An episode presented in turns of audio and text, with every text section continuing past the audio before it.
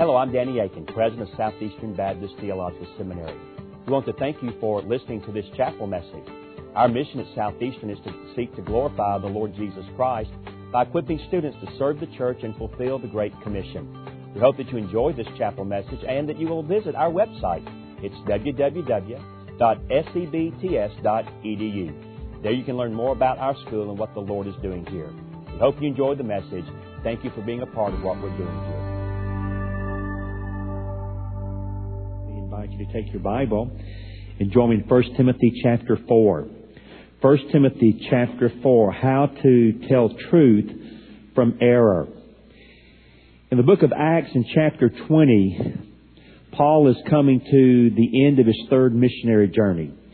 Uh, it's about AD 60 or 61, and he has been ministering now for at least 20 to 25 years. He has traveled throughout the Mediterranean, planted churches everywhere. And now he's headed back toward Jerusalem where eventually he'll be arrested and then taken on to Rome where he will spend at least two years uh, in prison. As he's making his way back toward Rome, he comes to a little port town called Miletus, which is not very far from the city of Ephesus. Paul had spent more time in Ephesus than any other city where he had planted a church. And so he calls for the elders who are up at Ephesus to come down to Miletus, and there you have one of the most touching scenes in all the Bible because Paul, in essence, says, I don't expect to see you again. Uh, he weeps, they weep, and he shares with them his heart, and he gives them a charge as well as one of the most um, moving and um, disconcerting warnings in all the Bible. Because what in essence tells them is you just need to understand that in the days ahead, uh, false teachers are going to come against the church. And the tragic thing about it is that they're even going to arise even within you. They're going to come up within our midst. And so he writes in, or actually he speaks and Luke records it for us in Acts chapter 20, verses 28 through 31. And just listen. Therefore, Paul speaking, take heed to yourselves and to all the flock among which the Holy Spirit has made you overseers to shepherd the church of God which he purchased with his own blood. For I know this, that after my departure, savage wolves will come in among you, not sparing the flock. Also from among yourselves men will rise up speaking perverse things to draw away the disciples after themselves. Therefore, watch and remember. Well, when you come to 1 Timothy, you're coming to a book written to a pastor who is serving in the city of Ephesus, as we saw when we began our study in chapter 1, verse 3, where he said to Timothy, remain in Ephesus. And even then, he begins throughout the book a steady uh, warning uh, a steady drumbeat of be on guard against false teaching and uh, false teachers. And so he says in chapter 3, if you want to flip over there for a moment, and I'm going to work my way quickly to chapter 4, but we saw this just a couple of weeks ago in verses 3 through 6. As I urged you, when I went into Macedonia, remain in Ephesus, that you may charge some that they teach no other doctrine nor give heed to fables and endless genealogies which cause disputes rather than godly edification, which is in faith. Now the purpose of the commandment is love from a pure heart, from a good conscience, from sincere faith, from which some having strayed have turned aside to idle talk. And in essence, he gives us an example of two of these kinds of persons at the end of the chapter when he says in verse 18, this uh, charge I commit to you, son Timothy, according to the prophecies previously made concerning you, that by them you may wage the good warfare, having faith and a good conscience, which some, having rejected concerning the faith, have suffered shipwreck of whom are Hymenaeus and Alexander, whom I delivered to Satan, that they may learn not to blaspheme. And then, in chapter 3, when he begins to instruct those who are going to lead the church, the elders, the pastors, the overseers, one of the non-negotiables of those who lead the church at the end of chapter 3 and verse 2, they must be able to teach. And then in chapter 3, uh, as he kind of makes a turn in his argument, he kind of gives us the core of this book in verses 14 through 16 when he says, These things I write to you, though I hope to come to you shortly. But if I am delayed, I write so that you may know how you ought to conduct yourselves in the house of God, which is the church of the living God, the pillar and the ground of the truth. And then he gives us what is most likely an early Christian hymn or an early Christian confession that in essence encapsulates the entire career of the Lord Jesus. And without controversy, great is the mystery of godliness. God was manifested in the flesh, justified in the Spirit, seen by angels, preached among the nations, believed on in the world, received up in glory now. In light of all that I have said up to this point, and including and specifically taking high uh, note of and highlighting this confession about Christ, now, chapter 4, verse 1, the Spirit expressly says that in latter times, some will depart from the faith, giving heed to deceiving spirits and doctrines of demons. Speaking lies in hypocrisy, having their own conscience seared with a hot iron. For example, they will forbid to marry. They will command to abstain from foods which God created to be received with thanksgiving by those who believe and know the truth. For Every creature of God is good. Nothing is to be refused if it is received with thanksgiving, for it is sanctified by the Word of God and prayer. And though we'll not move on past this, verse 6 is worth at least reading. If then you instruct the brethren in these things. What things? The things he just said in verses 1 through 5 of chapter 4. If you instruct the brethren in these things, you will be a good minister of Jesus Christ, nourished in the words of faith and of the good doctrine which you have carefully followed. And so Paul wants to inform us and instruct us as to how it is that we can tell the truth from error. Uh, Chuck Swindoll, in describing uh, uh, 1 Timothy chapter 4, verses 1 through 5, says, This is a text that tells us how to minister among the crazies. Uh, I like that. Uh, how do you minister among people who have gone nuts?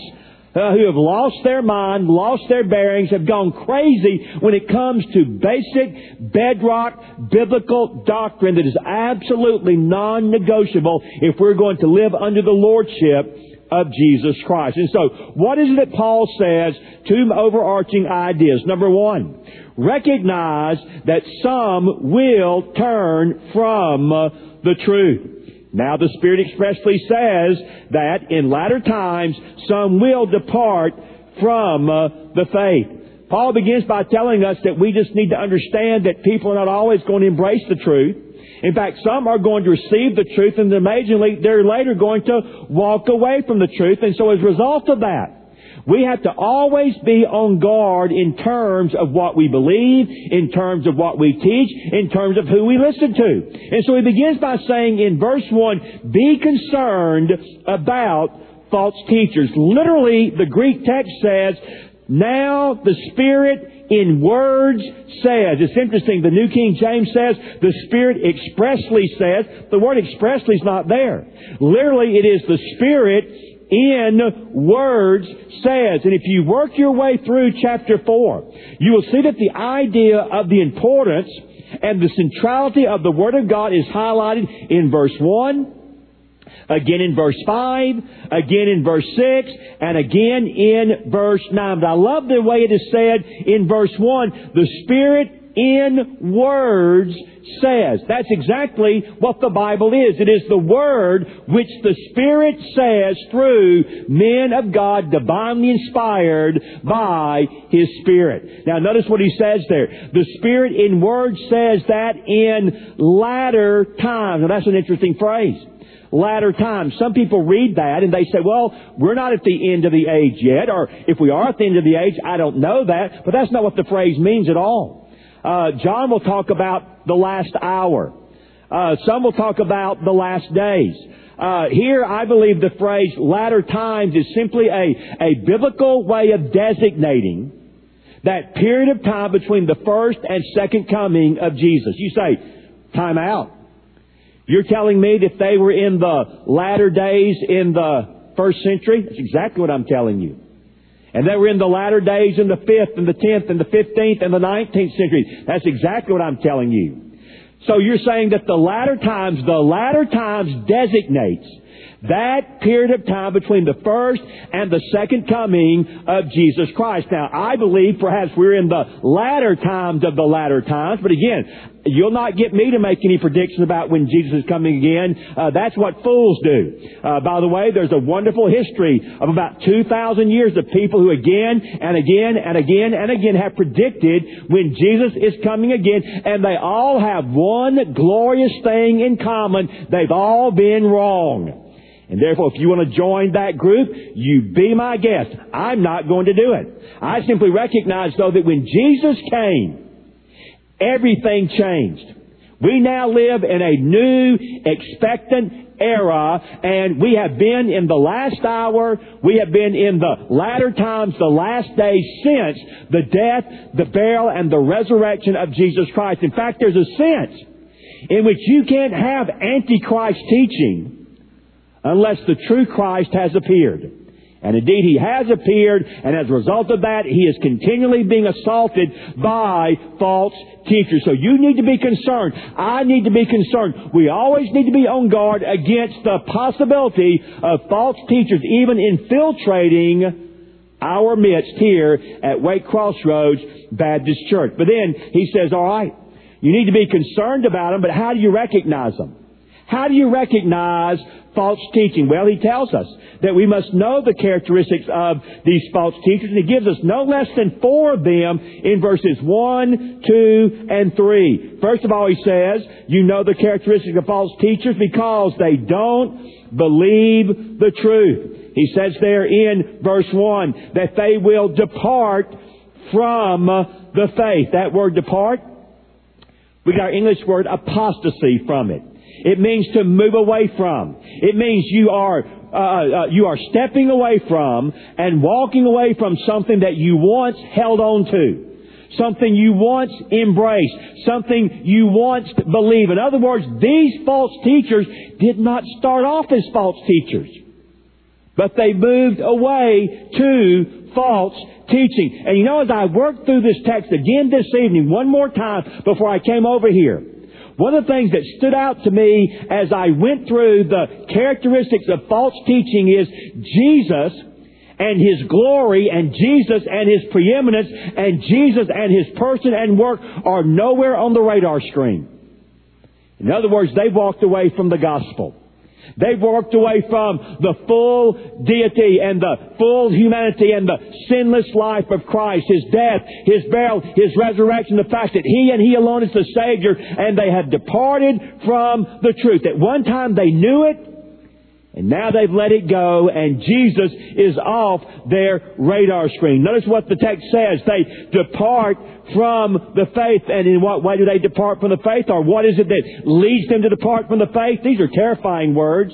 He says, they give heed to deceiving spirits, and they give heed, give heed to the doctrines of demons. In other words, they're deceived. They think they're teaching the truth. They think they've got it right. They believe their way is a better way. They believe that new is better than old.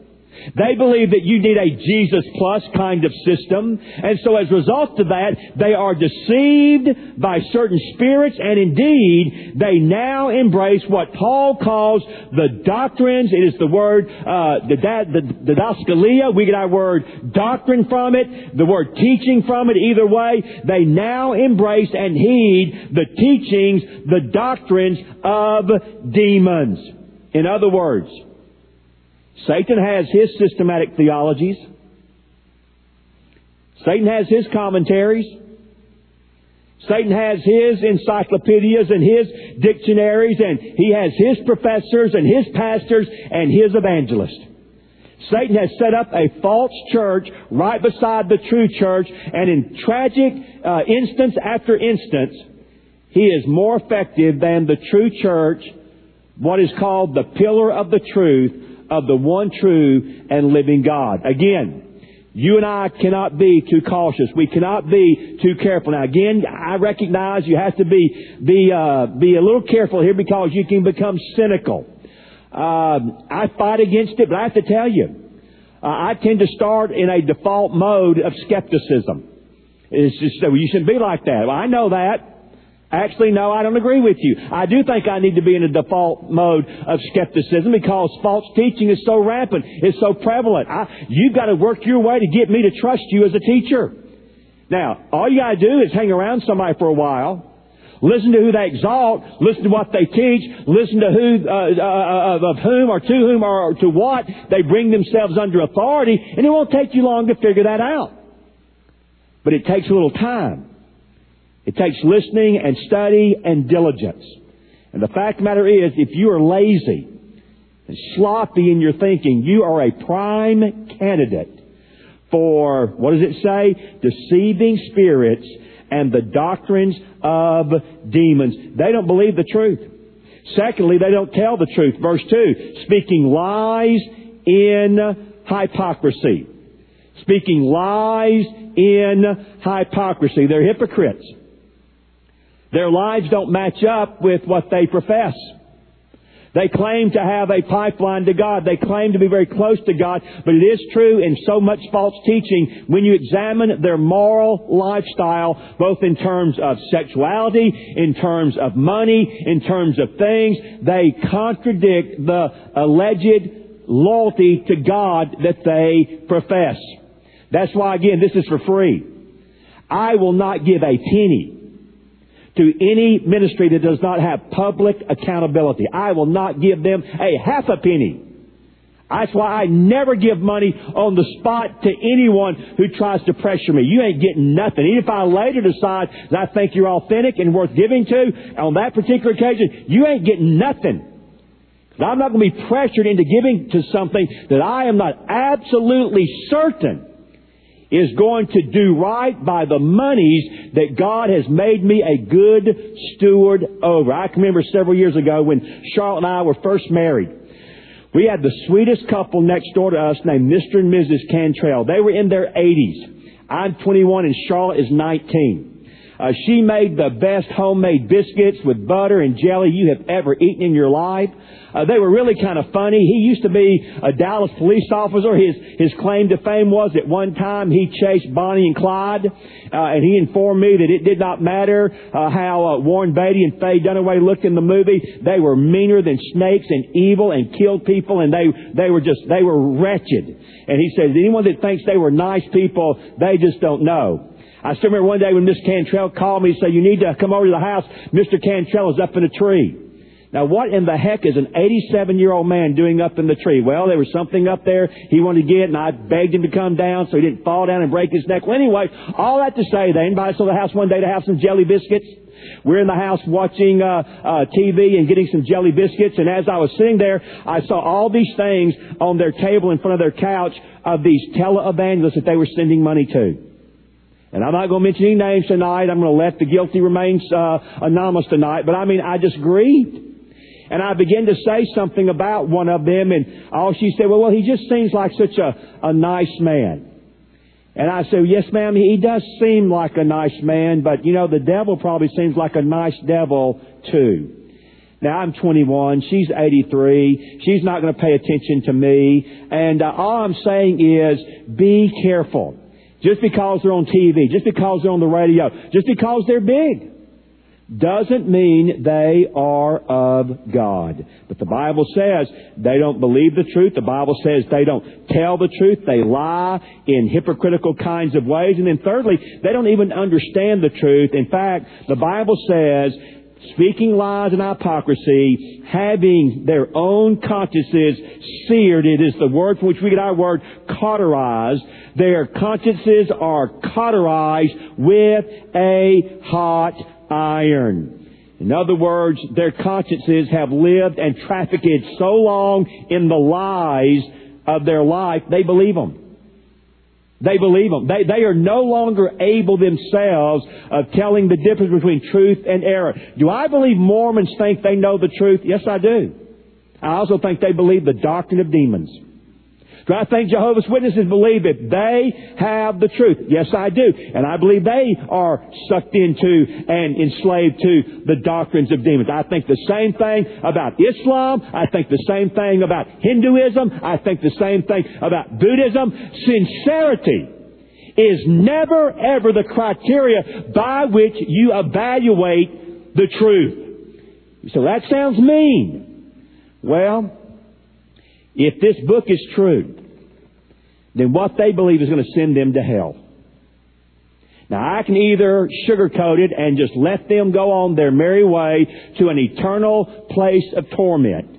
Or I can love them enough with grace and compassion and firmness to say, what you believe is not from God. And let me show you a book that does indeed reveal the truth about the one true and living God revealed in His Son, whose name is Jesus. We must help them because their consciences have been seared, made dull and numb and dead to the truth. But then, they don't live the truth either. In verse 3, I don't think he's giving us exhaustive list, but he's saying, let me tell you, for example, some of the things false teachers do. Number one, they forbid people to marry. And number two, they command people to abstain from certain foods which God created to be received with thanksgiving by those who believe and know the truth. They tell people you ought not to get married. Now, they affirm the superiority of a celibate lifestyle. Uh, you and I know of a very well-known denomination that does this for their ministerial leadership. It is called the Roman Catholic Church. Now, I'm not here to beat up on Catholics tonight. Uh, I have some friends that I believe are born-again Catholics, but do I think that the Catholic Church, uh, the Roman Church, in terms of its theology of celibacy for the priesthood, is dead wrong? Absolutely. And tragically, the uh, the fallout from that wrong-headed theology has been tragic and uh, of a mammoth nature in America in recent years. The whole pedophile scandal among the Catholic Church. The fact that we have no way today of tracking how rampant homosexuality is in the priesthood of the Catholic Church. The fact that even a number of them are also unfaithful in a heterosexual kind of a way doesn't surprise me. Doesn't surprise me at all that pedophilia and homosexuality and adultery and fornication make its way throughout the uh, hierarchy of the Catholic Church. You say, why do you say that? Because God intended most men to marry. Yes, God gives some people the gift of celibacy for a, for a lifetime, very few. For a season, a few more. But by and large, God gives most people the gift of marriage. And if you try to argue that somehow a celibate lifestyle, not marrying, is a superior lifestyle to marrying, you have bought into a false teaching and it's going to have all sorts of negative, tragic consequences. Well, he gives another example. They forbid certain foods. They're, they're vegans. Probably a bunch of vegetarians running around. I don't know. I'm not against vegetarians. Well, actually, I am against vegetarians. I like meat, and so I'm a I'm a uh, meatitarian. I'm a carnivore. I I like that red meat. Okay, so but again, bottom line, matter of conscience in this area. If you, as a as a matter of conscience, believe that all you should eat uh, is lettuce and uh, Brussels sprouts and broccoli, uh, I will pray for you. You need it. But if that's what you think, then you just go right ahead. But you have no right to look down your condescending nose as if you're more spiritual than others because you don't eat meat. There's nothing in the Bible that, forbi- that, that forbids that. In fact, the Bible says all this was made by God and you should receive it with thanksgiving. Those who believe and know the truth will do so. In fact, here we are now testing the truth. How do we test the truth? First of all, we use the Word of God to gauge the truth. He says there again in verse 3, those who believe and know the truth. Verse 5, that which is sanctified by the Word of God. And so what I simply do is I come to the Bible and I ask, all right, what does God say about these things? And I go back to Genesis 1 and 2 and I discover everything God made is good. Sin messes it all up. But that which God made is good. Furthermore, I read in the Bible and I discover that God says all sorts of things, both vegetables and fruits and meats, are good as a gift to be received with thanksgiving. And so when we give thanks, in essence, we're to thank Him for what the Word tells us is good. And so use the Word to gauge the truth Use prayer to give thanks to God for every creature. Verse 4 of God is good. Nothing is to be refused if it is received with thanksgiving, for it is sanctified. It is set apart and given to us as a good gift from a great God. How do I know this? By the Word of God and prayer. Although in the context, prayer is primarily the means whereby we thank Him for the good things that He has given us. Now, uh, we don't live in uh, AD 61 to 63. So for the most part, outside of Catholicism and maybe a few uh, cultic nut groups out there, the issue of celibacy is not a real big problem. Probably not for anyone in this room tonight in terms of your theology about it. Uh, furthermore, uh, most likely being from the deep south, uh, paganism or denying certain things that God created is not a, a, major issue down here for us. Now, my friend Mark Driscoll up there in Seattle, oh my Lord, that, that, that's like another planet. It's like Martians have all invaded the Northwest, and so they have all sorts of different kinds of issues up there, and so he has to deal with something like that a lot more than I do. But as I was thinking about this, I asked myself the question over the last week or so, what are some of the issues some of the very important biblical theological issues that we are indeed confronted with and that people do on a regular basis today reject either knowingly or by deception. And if you take your notes and flip them over, you'll see 10 things I'm going to just walk through very quickly. Truths taught in the Word of God that are rejected today. And I'll just note them, make a comment, and bring our study toward a close this evening. Number one, the inerrancy and sufficiency of uh, the Bible. Now, that's where it usually, usually starts. There is the question that is raised in your mind, just as it was raised in the mind of Adam and Eve in Genesis chapter 3 by the evil one. Has God said? Really? Are you sure? Is it right? Is it best? Is God holding out on you? And the Bible then is set aside this afternoon. I was talking to a young man that I've known since he was a little, in fact, when I used to umpire baseball, he was a wonderful pitcher. And I watched him grow up uh, through his uh, 8, 9, 10, 11, 12, 13, went on to college, uh, married a beautiful girl, and after 11 years, she walked away because of an affair with another man. And he was on the phone today with me crying. Said, I don't even know this woman. Now, see, this is not the same person I married almost 12 years ago. And I said, and she professes to be a Christian? He said, well, she professes to be, but she just basically set the Bible aside. She's basically just said, I don't believe that God wants me to be unhappy. And in essence, what she's saying is, my way is better than God's way. And God's word is not true because God's word says adultery is wrong. God's Word says divorce is wrong. God's Word says that when you commit sin like this, you should seek the Lord in repentance and in contrition. And so the sufficiency of Scripture, the inerrancy of Scripture, the truth of Scripture has just been set aside. Yes, it's set aside on very lofty theological levels in seminaries and colleges and universities. It's also set aside in everyday living like I just described right there. Secondly, it is rejected that God is all-knowing and that God is also a God of wrath as well as a God of love. People don't like the God of the Bible. I don't think they ever have. And so today you have people wanting to whittle God down to our level, and so you have this movement called open theism, finite theism, that says that God cannot know in advance the free will acts of His creatures. If He did, we would not be free. And therefore God is not omniscient. God does not know what you're going to do five minutes from now. Much less five hours or five days from now. Oh, he, he can guess. But he doesn't really know because he does not know all things. And then when you come to talk about the character of God, people do not mind at all emphasizing God's love. But when you want to talk about a God of judgment and a God of wrath and a God of righteousness and a God who actually will judge sinners forever and ever and ever and ever, people get very squeamish. Even people who claim to believe the Bible begin to say, well, you know, I know it says that, but. And then they open the door to the doctrine of demons and deceiving, seducing spirits. Thirdly, they deny man's inherited sinfulness and his attraction with idolatry. I'm amazed at how often people say to me when they look at a little baby, isn't he or isn't she so sweet? No, she's not sweet. She's a little sinner. She's mean as a snake. He's meaner than a snake. So you shouldn't say that about my little darling. I'll say about my little darlings and my little granddaughter. My little granddaughter is beautiful.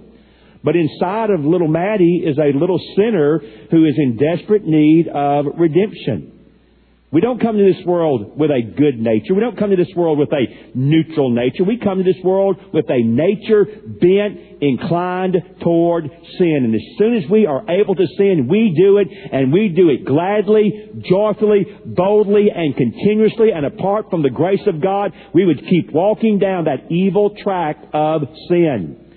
We create in all of our lives idols. Things that are ultimate in our lives rather than God. Things that we believe are most important, things that we believe will bring us happiness and joy and pleasure, and we set God aside and we put those things front and center. Yet we live in a world that wants to speak of the inherent goodness of all persons, and have no problem setting up as a pedestal or on the pedestal of their idols, their sex, their their their their their ambition for wealth, uh, their ambition for prestige, and I could go on and on and on. And yet we say, well, there's nothing wrong with that. They're simply seeking self fulfillment. They're simply trying to find themselves. They're simply trying to, and on and on and on they go with excuses of putting something in place of God in their lives. Number four, the real existence of Satan and demons. When I came to Southeastern Seminary in uh, 1992, uh, we still had a couple of theology professors that were around from the old days. Uh, I bought both of their class notes just to see how they taught systematic theology, and it was a very terrifying experience, uh, I will tell you. But one of the interesting things was neither one of them had a section in their notes on Satan demons, or angels. I later discovered the reason that they did not have a section in their class notes on Satan, demons, or angels is they did not believe in them. They thought that they were simply a mythical creation of a pre-scientific worldview, but we have now outgrown that. And therefore, why should we talk about angels? They don't exist. Demons? They don't exist. Satan? They don't exist. Oh, we can talk about the demons you have to battle. But all we mean by that are psychological phobias that you've got on the inside of you that need to be corrected either by medication or by counseling. But those are not real demons, and so they're rejected out of hand. Number five, the sinless life of Jesus and his penal substitutionary atonement.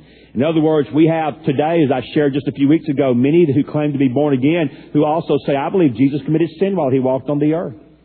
And we have people today who do not want to speak of him as a savior, but they don't mind talking about him as a martyr. Let me tell you something. He wasn't a martyr. He's not like Martin Luther King. He's not like Gandhi. I can keep on going if you like. He's not a martyr. He's a savior. He died in your place, and he paid the full penalty of your sin as your savior, not as a martyr. Paul was a martyr. Peter was a martyr. Stephen was a martyr. James was a martyr. But Jesus is a Savior. He is not a martyr who simply died nobly for some cause he believed in. That, that is blasphemy. That kind of theology is the doctrine of demons. Number six, the exclusivity of the gospel. In other words, we now live in a world where people believe either one, everybody eventually is going to be saved, or secondly, that all roads will eventually get you to heaven, or at least they potentially can get you there. That's why, again, more than almost half of evangelicals, evangelicals, who were surveyed who said, I have had a born again experience and I believe that by putting faith in Jesus, I will go to heaven, but I also believe it's possible to get to heaven by doing good works. In other words, Jesus' way is good for me, but another way may be good for you. And again, folks, I don't want to be unkind. I do not, I, I know lots of sweet people who are atheists and secularists and Mormons, Jehovah's Witnesses, and Buddhists, and Muslims, and so on. They're nice, they're sweet, they're kind in terms of the way we measure kindness, sweetness, and niceness. But folks, again, it really comes down to whether or not you believe Jesus is God and Jesus is truthful. And when he says he's the way, the truth, and the life, and no one comes to the Father but by him, you know, it's funny. Uh, those people who want to talk about Jesus in glowing, sweet, lovey-dovey terms in the secular world, it's funny how they just never want to talk about John 14, 6. Eugene Robinson, the homosexual bishop up there in the Northeast who said, I was appalled by the Christian prayers that I have read that have been invoked at various inaugurations in the past. And I promise you, as a Episcopal bishop, I will not pray a Christian prayer in the cathedral there in Washington when I participate in that prayer service. I don't care how sweet he is. He is lost and dying and going to hell apart from a relationship with Jesus. And it's interesting. He doesn't want to talk about John 14. He'll talk about Jesus loving the outcast, which he did, and Jesus teaching the Sermon on the Mount, which he did, although they don't cover all of the Sermon on the Mount because there's some pretty rough stuff in there. It's just amazing to me that the liberal theologians never, ever, ever, ever want to talk about Jesus and John 14, 6. They just don't want to get there because He is the reason you and I believe in the exclusivity of the gospel and that there's only one Savior and His name is Jesus. Number seven kind of dovetails into that. Salvation by grace alone, through faith alone, in Christ alone. That's under attack. Because people today want to argue, want to believe that if you're simply good enough and you work at it, you should be allowed to get into heaven in and on the basis of your own merit. In other words, you have the ability or at least should have the right to earn your standing before God. Number eight, oh, this is an easy one. The reality of an eternal hell. Uh, you don't hear hell preached about a whole lot in our day and time. And if you do, you're immediately marked as a raving lunatic fundamentalist. But again, it is true. Uh, Jesus talked about hell more than anybody else. The word is Gehenna. I think it occurs 13 times in the Bible, or it's 12 or 13, and whichever it is, we'll say it's 13, just, and, and you judge my error later. But if it's 13, Jesus mentions the word 12 of those 13 times. If it's 12 times, He mentions it 11 times. The only time the word Gehenna is used in the Bible besides Jesus is James in chapter 3 of his book where he says the tongue is set on fire by Gehenna, by hell. So Jesus talked about hell more than anybody else. And the way he describes hell is not annihilation, that is, you cease to exist, or conditional immortality, which means, well, if you trust Christ, you will then be immortal. If you don't trust Christ, then in mortality, God just allows you to disappear, dissipate, and waste away. Now, folks, I will tell you in my sentimentalism, I would like to believe that. I take, and if you do, there's something seriously wrong with you. I take no delight or no joy in thinking of people suffering consciously forever in a place called hell. I take no joy in that. But again, I don't make the rules. I don't set up the standard. I didn't write the book. The Bible is crystal clear that there is an eternal heaven and there is an eternal hell. You're conscious in one, you're conscious in the other. And there's no evidence at all that somewhere down the road in eternity future, God will change His mind and one day decide to evacuate hell and bring all those demons and all those persons up to heaven. There's nothing in the Bible that indicates that that will ever happen. But that's not a very popular thought today, and it's a, ta- a teaching that is seldom taught and is under severe attack. Number nine, the distinctiveness of male-female gender roles. Oh my goodness. Uh, I saw today, and I've said this from this pulpit a number of times, that uh, there's now five states, possibly eight, that are considering legislation not from the courts. That's the way that the, the, the primary means whereby the uh, homosexual agenda has been pushed forward, but through the legislative system. There are five and maybe eight states that are considering now legislation that would indeed legalize homosexual and lesbian marriage. As I've said to you all before, I will oppose it as long as God gives me breath, but I have no illusions that that will not come to pass uh, in my life. It will. It will come to pass in my lifetime. You'll see it. I'll see it. It will be the world uh, that our children and grandchildren and great grandchildren live in. Why? Because we've abolished the distinctiveness of male, female, gender roles. Finally, the sexual parameters set by God for our good and uh, His glory. I, of course, I could beat up on homosexuality and lesbianism, but I'm not going to do that as I close. I'm going to beat up on heterosexual promiscuity. Because you see, I'm convinced that's why we are where we are today.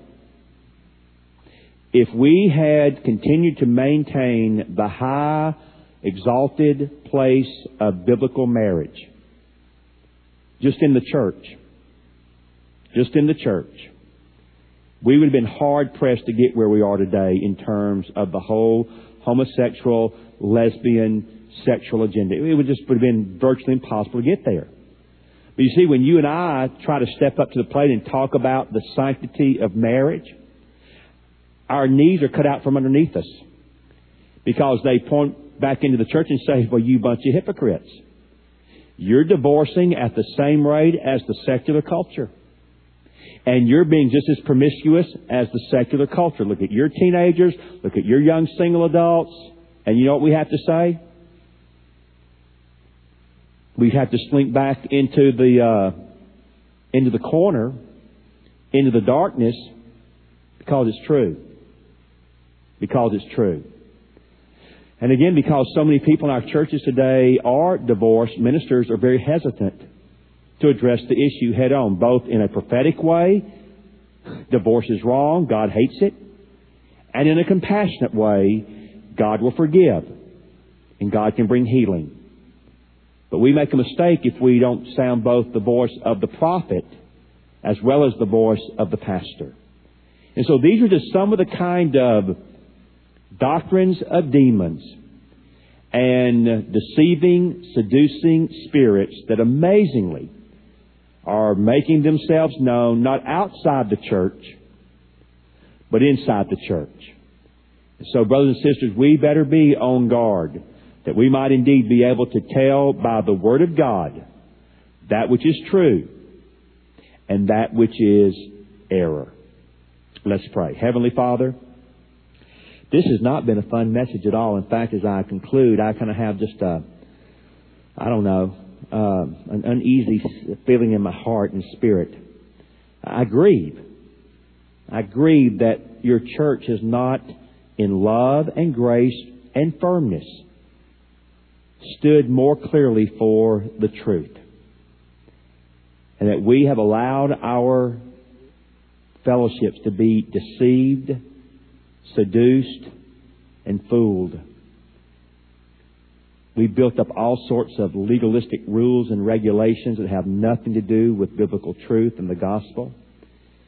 And then on the other hand, we have allowed ourselves to compromise and even whittle down, if not reject outright, basic Bible doctrine that is really not hard to understand. It may be uncomfortable to believe it, but that's a different issue. And so, Lord, I pray that our church will always be a sweet, gracious, kind, loving church. But I also pray that we will always be known for those things that we believe, those things that we would even be willing to die for because we believe they are non-negotiable eternal truth. And that to surrender any of that is to begin to move towards surrendering the glorious gospel of Jesus. So Lord, it's not fun to be on guard. It's not fun to be in a battle. But it's what you've called us to do as soldiers of the cross. So may we be good soldiers, faithful soldiers, defending the truth, standing strong for it. We ask and pray this in Jesus' name. Amen. Thank you again for listening to this chapel message from Southeastern Baptist Theological Seminary. If you are thinking about theological education on the undergraduate or graduate level, including doctoral studies, we hope that you consider us. If you also find these chapel messages encouraging and a blessing to your walk with Christ, we hope that you will consider financially supporting Southeastern. Our graduates are literally serving the kingdom across this globe, working to carry the gospel of Jesus Christ to a lost and dying world. Your gifts will help to train more, and they will serve as a worthwhile investment in God's kingdom. You can find more information about attending Southeastern or supporting us financially at www.sebts.edu. We covet your prayers and trust that God will bless every good work you do for His glory. Thank you for joining us in our chapel services.